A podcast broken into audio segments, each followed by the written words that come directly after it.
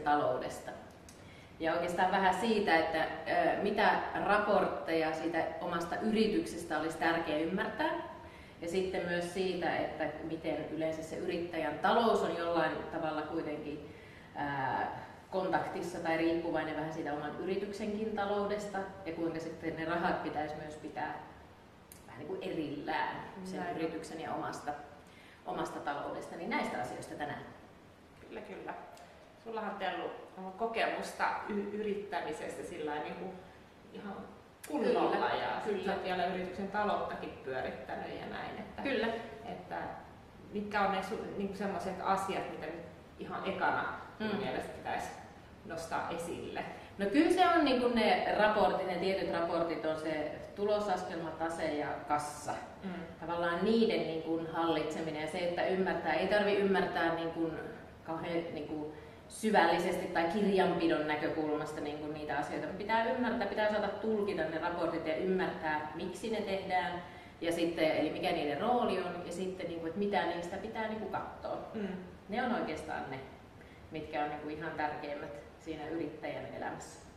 Jos miettii, että mikä se kassa on, niin sehän on tavallaan, että mitä rahaa tulee sisälle, miinus se raha, mitä menee ulos. Kyllä. Eli käytännössä senhän näkee periaatteessa tuosta pankkitiliotteesta, että jos kaikki raha pyörii saman tilin kautta, niin sen, sen sieltä pystyy katsoa, mikä se kassavirta on. Joo, ja mikä on se kassatilanne. Ja sitä olisi tietenkin hyvä pyrkiä myös ennustamaan, että tekisi siitä tiettyä kassavirtaennustetta, että ymmärtää sen, että paljonko ne kuukausittaiset kulut siinä yrityksessä on, ja sitten myös paljon sinne yritykseen about tulee rahaa kuukaudessa. Koska tota, helposti ajatellaan, että no se tuloslaskelmahan kertoo sen, mm. että se, että paljonko, vaikka tässä kuussa mä tein voittoa, niin sehän on se mun kassa, mutta kun se ei ole niin. Eli se tuloslaskelma, siellä on paljon sellaisia kirjanpidollisia eriä, vaikka poistot tai no jo myyntisaamiset tai ostovelat, eli jos asiakas ei maksakaan sulle heti, niin kuin tosi monella on, vaan, vaan sanot laskulla, tai sitten sä itse ostat ja sulla on joku 30 päivän lasku, maksuaika, niin nehän jo vaikuttaa heti erottavasti esimerkiksi sitä sun kassavirtaa. Eli se ei, vaikka sä tänään myyt, sä saatat saada rahat vasta 30 päivän tai pahimmillaan vaikka 60 päivän päästä niin. Ja siinähän voi olla sillä, että sehän kassa voi näyttää positiivisemmalta kuin mitä se oikeasti on. Että jos Joo. on niitä osto, ostovelkoja tavallaan sisällä, että ei ole vielä maksanut niitä laskuja. Joo. Eli sulla on tulossa rahaa, vaikka ne ei ole vielä sulla. Niin, tai just toisinpäin, että sulla on menossa rahaa ja niin, että sulla on niin li, li, enemmän rahaa siellä Kyllä. käytettävissä kuin mitä oikeasti on. Juuri Mutta vastaavasti toisinpäin, joka ehkä, ehkä se kuitenkin se tavallisempi mm. tilanne, että, että siellä odotellaan, että asiakkaat maksaisivat niitä laskuja, mm. että, että se kassa niin kuin, olisi paremma, paremmassa kuosissa, mm. että sitten pystyy itse maksamaan myös niitä laskuja, että, että ei ole sellainen tilanne, että, että kassasta loppuu rahat. Mm. Ja heti jos sulla on niin kuin, työntekijöitä sulla niin kuin, yrityksessä, tai sitten sä joudut esimerkiksi tekemään niin kuin, hankintoja, ostaa raaka-aineita sisään, nehän on tyypillisesti sellaiset, että sun pitää eka ostaa raaka-aineet, sitten sä teet niistä jotakin ja sitten sä vasta myyt ja saat rahat mm-hmm. asiakkaalta. Eli nämä on just niitä tilanteita, että on sit tosi kurja, jos jossain kohdassa et voikaan, sulla vaikka tilauskirja näyttää ihan hyvältä, mutta sulla ei kassassa rahaa, millä sä ostat raaka-aineita ja muita.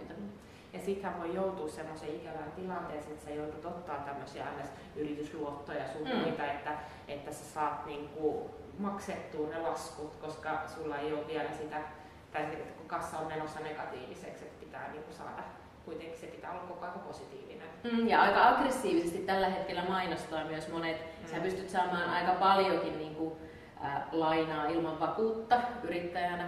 Ja tota, ne on just helposti sitten semmoisia, että ne kuulostaa tosi houkuttelevilta, mutta niissä on sitten aika isot ne korot. Niin, että mun mielestä niitä voisi niinku verrata yritysten pikavippeihin, että, että ei, henkilöpuolella on just monen sadan prosentin lainoja tai niinku, koroilla mm. tarjotaan lainoja. No ehkä tuolla yrityspuolella pikkasen maltillisempia. Niin mä en ole, ei olisi tullut en katsottua paljon, niissä on korot. Mutta, mutta sitten taas kun summat helposti onkin aika paljon isompia, niin niissä niin kuin sitten taas vaikka prosentti olisikin vähän pienempi, en tiedä siis onko näin, mutta tota, sitten, sitten ne summat alkaakin helposti olla aika isoja.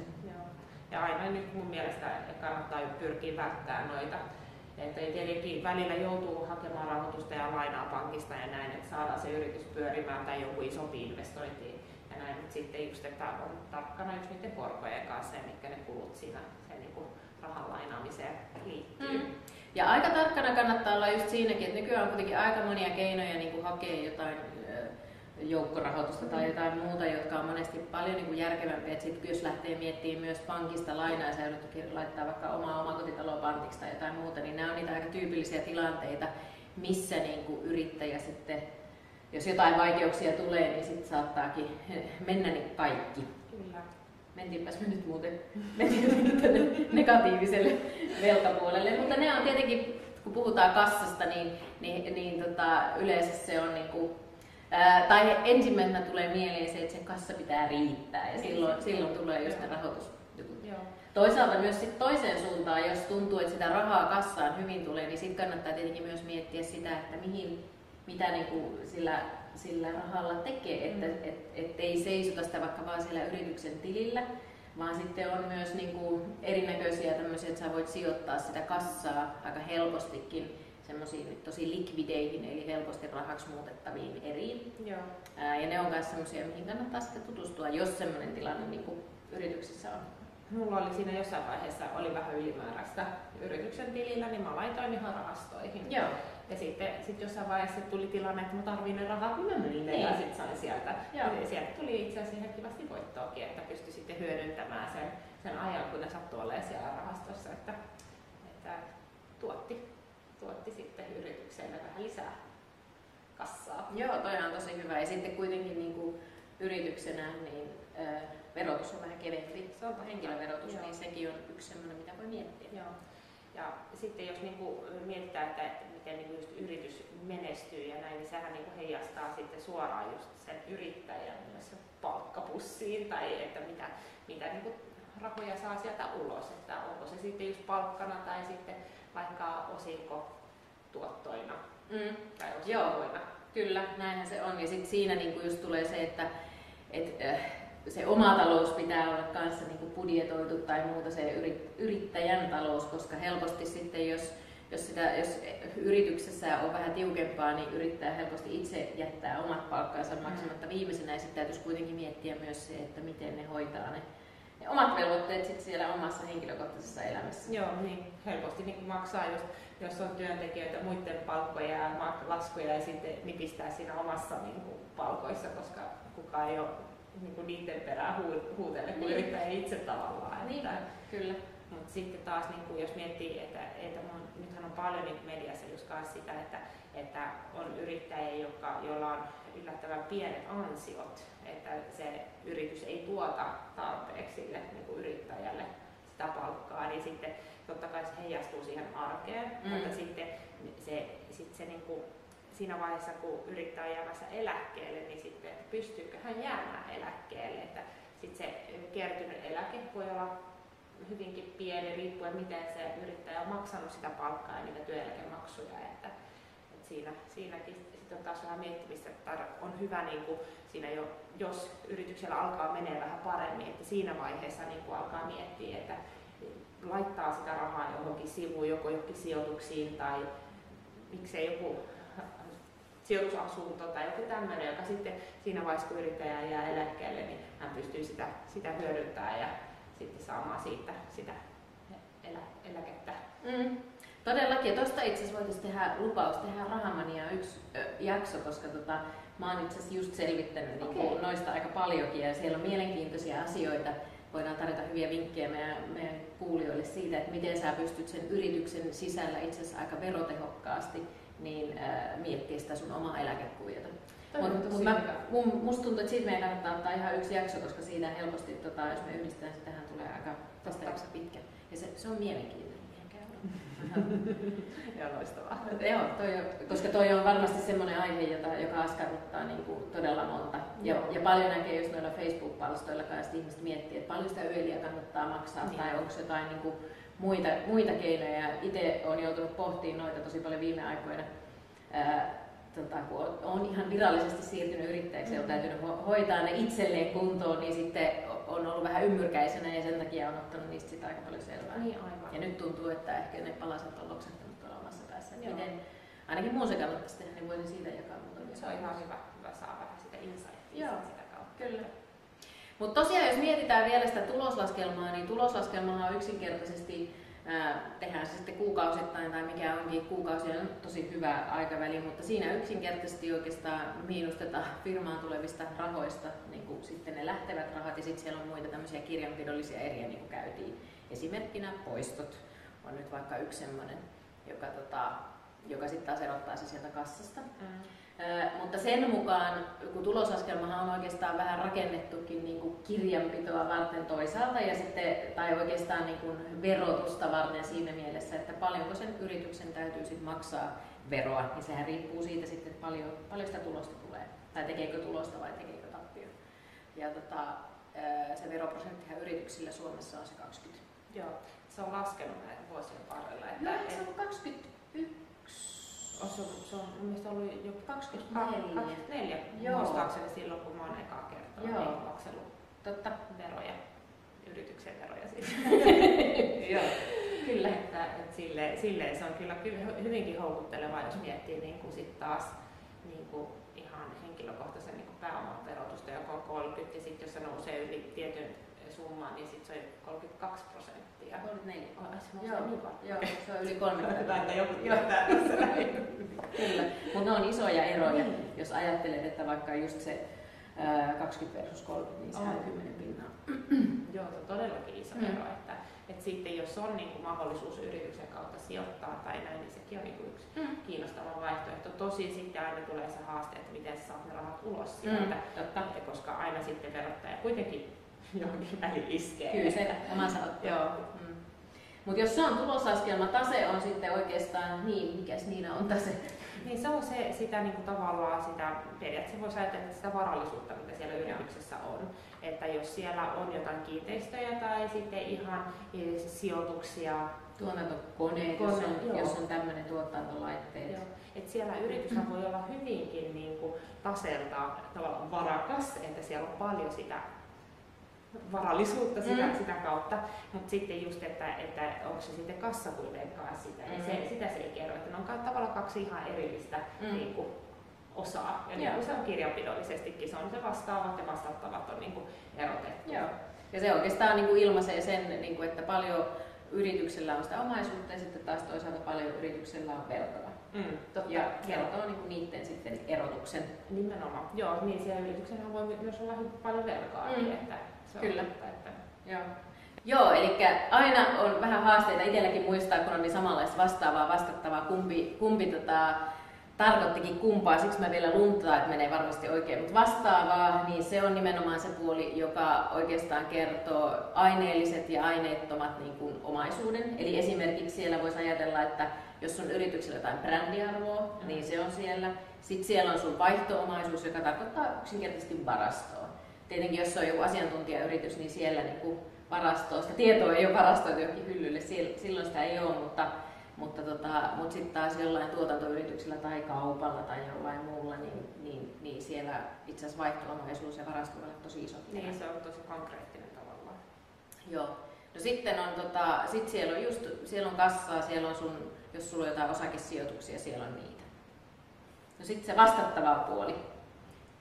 No siellä on sitten se oma pääoma, eli aina pitää maksaa joku osakepääoma, kun mm. osakeyhtiön perustaa. Ja nyt puhutaan siis tosiaankin osakeyhtiön öö, taseesta. Mä en tiedä, tarvita toi, ei, ei millään tota, toiminimellä. Ei, ei niin, nyt osoitimme suuren älykkyyden, mutta ei tarvitse toimi, toimialan tai ikinä olla niin kuin sillä itse tekemisissä. Niin. No nyt puhumme osakeyhtiöstä. Joo. Joo, mutta sitten taas siellä, niin, siellä on oma pääoma, vieras pääoma, sitten siellä on tiettyjä tota, just ö, varauksia, jos esimerkiksi on varattu edellisiltä tilikausilta jotain, jotain rahoja. Siellä on myös edellisten tilikausien voitto. Joo. erät. Onko niin. ne myyntisaamiset siellä puolella kanssa? Joo, Joo, kyllä. Silloin kun ne menee niin tilikausien yli. Niin, aivan. Joo, niin kyllä. Joo. Joo. Eli siinä on oikeastaan se tase. Eli jos tulosaskelma kertoo sen, että kuinka voitokas se sun yritys tai tappiollinen on, tase kertoo oikeastaan sen, mitä se yritys omistaa. Mm. Ja sitten kassa kertoo sen, että paljonko sulla on ihan oikeaa rahaa. Niin, ihan. Niin, jolla sä maksat sitten ne palkat ja laskut ja muut. Ja nämä on tosiaan nämä kolme, niin on tosi tärkeää yrittäjän niin kuin ymmärtää ja ne erot. Niin tota, joo. Mitäs sitten? No sitten oikeastaan vielä ehkä voisi muutaman sanan loppuun puhua siitä, että miksi on niin kuin tärkeää myös, että se yrittäjä pitää sitten ne omat rahansa tietyllä tavalla erossa siitä, siitä yrityksen rahoista. Eli on tosi tärkeää niin kuin miettiä kuitenkin ne taloudet erillään. Mm. Että näitä aina välillä lukee näitä ikäviä juttuja lehdestä, kun on ehkä sitten jollakin mennyt vähän sekaisin ne ja sitten sit verottaja on kyllä niistä sangen kiinnostunut. Joo, ja osakeyhtiössä se, sä et edes saa sekoittaa niitä mm. tilejä, mm. että yrityksellä pitää olla ihan oma erillinen tili yrityksen nimeen, että sitten periaatteessa yrityksen osakeyhtiö, eh, jos se menee konkurssiin, niin eh, tavallaan ne, joka, ja siellä on jotain eh, velkoja, niin velkojat ei voi pääse käsiksen niin kuin osake, osakkeen niin kuin, yrityksen omistajia. Niin, niin. omistajia, että se on tavallaan erillinen niin kuin, yksikkö. Oh, kun sitten taas se toiminimessä, niin sitten jos, jos sulla menee jos sä menet tavallaan, jos sun yritys menee, toiminimen yritys menee konkurssiin, niin sitten velkojat voi niin kuin, hakea sulta ne saamiset. Kyllä. Eli siinä on niin semmoinen aika suuri ero just näissä kahdessa, mutta just, että, että sen takia niin kuin osakeyhtiössä sä ei virallisesti saa niitä niin kuin rahoja sekoittaa. Mm. Että just kun siellä on tämmöiset, myös toisaalta tämmöiset niin kuin suojat sitä niin, niin kuin yrittäjää vastaan. Näin. Kyllä, ja sen takia niin kuin, ne rahat myös kannattaa pitää niin kuin siinäkin mielessä erillä, että kannattaa olla tarkka siitä, että mitä maksuja oikeasti, niin kuin, vaikka mitkä liittyy yrittäjään, että ne on oikeasti sitten niin kuin sinne yrityksen, jossa niitä yrityksen kassasta maksat, että ne on oikeasti semmoisia, jotka sinne yrityksen kassaan kuuluu. Joo, ja kaikki kuitit ja tällaiset pitää nyt tietenkin säilyttää mm. siihen, että sitten pystyy kirjanpidollisesti osoittaa, että mikä, mitä on ne kulut ja mitä on sieltä niin kassasta maksettu. Joo, se on, se on varmaan yksi semmoinen tosi oleellinen osa. Mutta toi on tosi hyvä pointti, just toi suojaamiskeino, että, että kun moni miettii sitä osakeyhtiön perustamista, niin kuin, että siinä on iso kynnys. Mm. Ja onhan siinä sitten, koska se kirjanpito ja kaikki on, niin kuin pitää tehdä perusteellisemmin ja pitää tehdä tilinpäätökset ja muut, mutta sitten taas toisaalta toi on se yksi suoja, Kyllä. Ja jos et mene ottamaan niin kuin henkilökohtaisesti taattua lainaa sinne yritykseen, niin sitten niin sä saat pidettyä tavallaan ne kaksi asiaa kuitenkin Joo. tiukemmin eri. No se oli meillä niin semmoinen ajatus, että halutaan, niin kuin, että se on selkeästi erillinen mm. siitä omasta taloudesta. Että sitten jos, jos käy jotain, niin, niin. sitten ei ole niin kuin mitenkään Oli vastuussa se, sitä yrityksen, yrityksen niin kuin mm. veloista tai mitä ikinä. Että, että totta kai ei pyri siihen, mutta voi koskaan tietää. Niin. niin sitten mieluummin sitten päätti heti alussa, että vaikka se on vaati vähän enemmän, niin otti sen osakeyhtiön siihen. Kyllä, se on juuri näin. Ja se onkin fiksua. Mm. Mm. Joo, ehkä tässä oli niin tällä kertaa, mutta tosiaan tulos, tase, kassa, jos ei ne ole sulle ihan kunnossa ja sä oot osakeyhtiön omistaja ja yrittäjä, niin tsekkaa ne kuntoon. Mä oon ihan varma, että se maksaa vaivan. Mm. Ja sitten kirjanpitäjän kanssa voi niinku niitä kanssa miettiä ja katsoa, että, että, että hyödyntää sitä kirjanpitäjää nimenomaan siltä näkökulmalta, että niinku oppii ja sitten pystyy myös niinku kehittämään sitä, että sitä omaakin toimintaa parempaa suuntaan. Ja se mun mielestä mikä paras tuossa on, että jos puhutaan niinku just ee, taseesta ja ee, kassasta ja tuloslaskelmasta, niin sehän kaikki on sovellettavissa ihan henkilökohtaisen talouteen. Totta. Se on juuri näin. Joo. Ja sitä soveltavuutta kannattaa kyllä myös käyttää. Kyllä. Hyvä. Ok, tässä tällä kertaa ja tota, palataan taas ensi jaksossa. Moikka! Moi moi!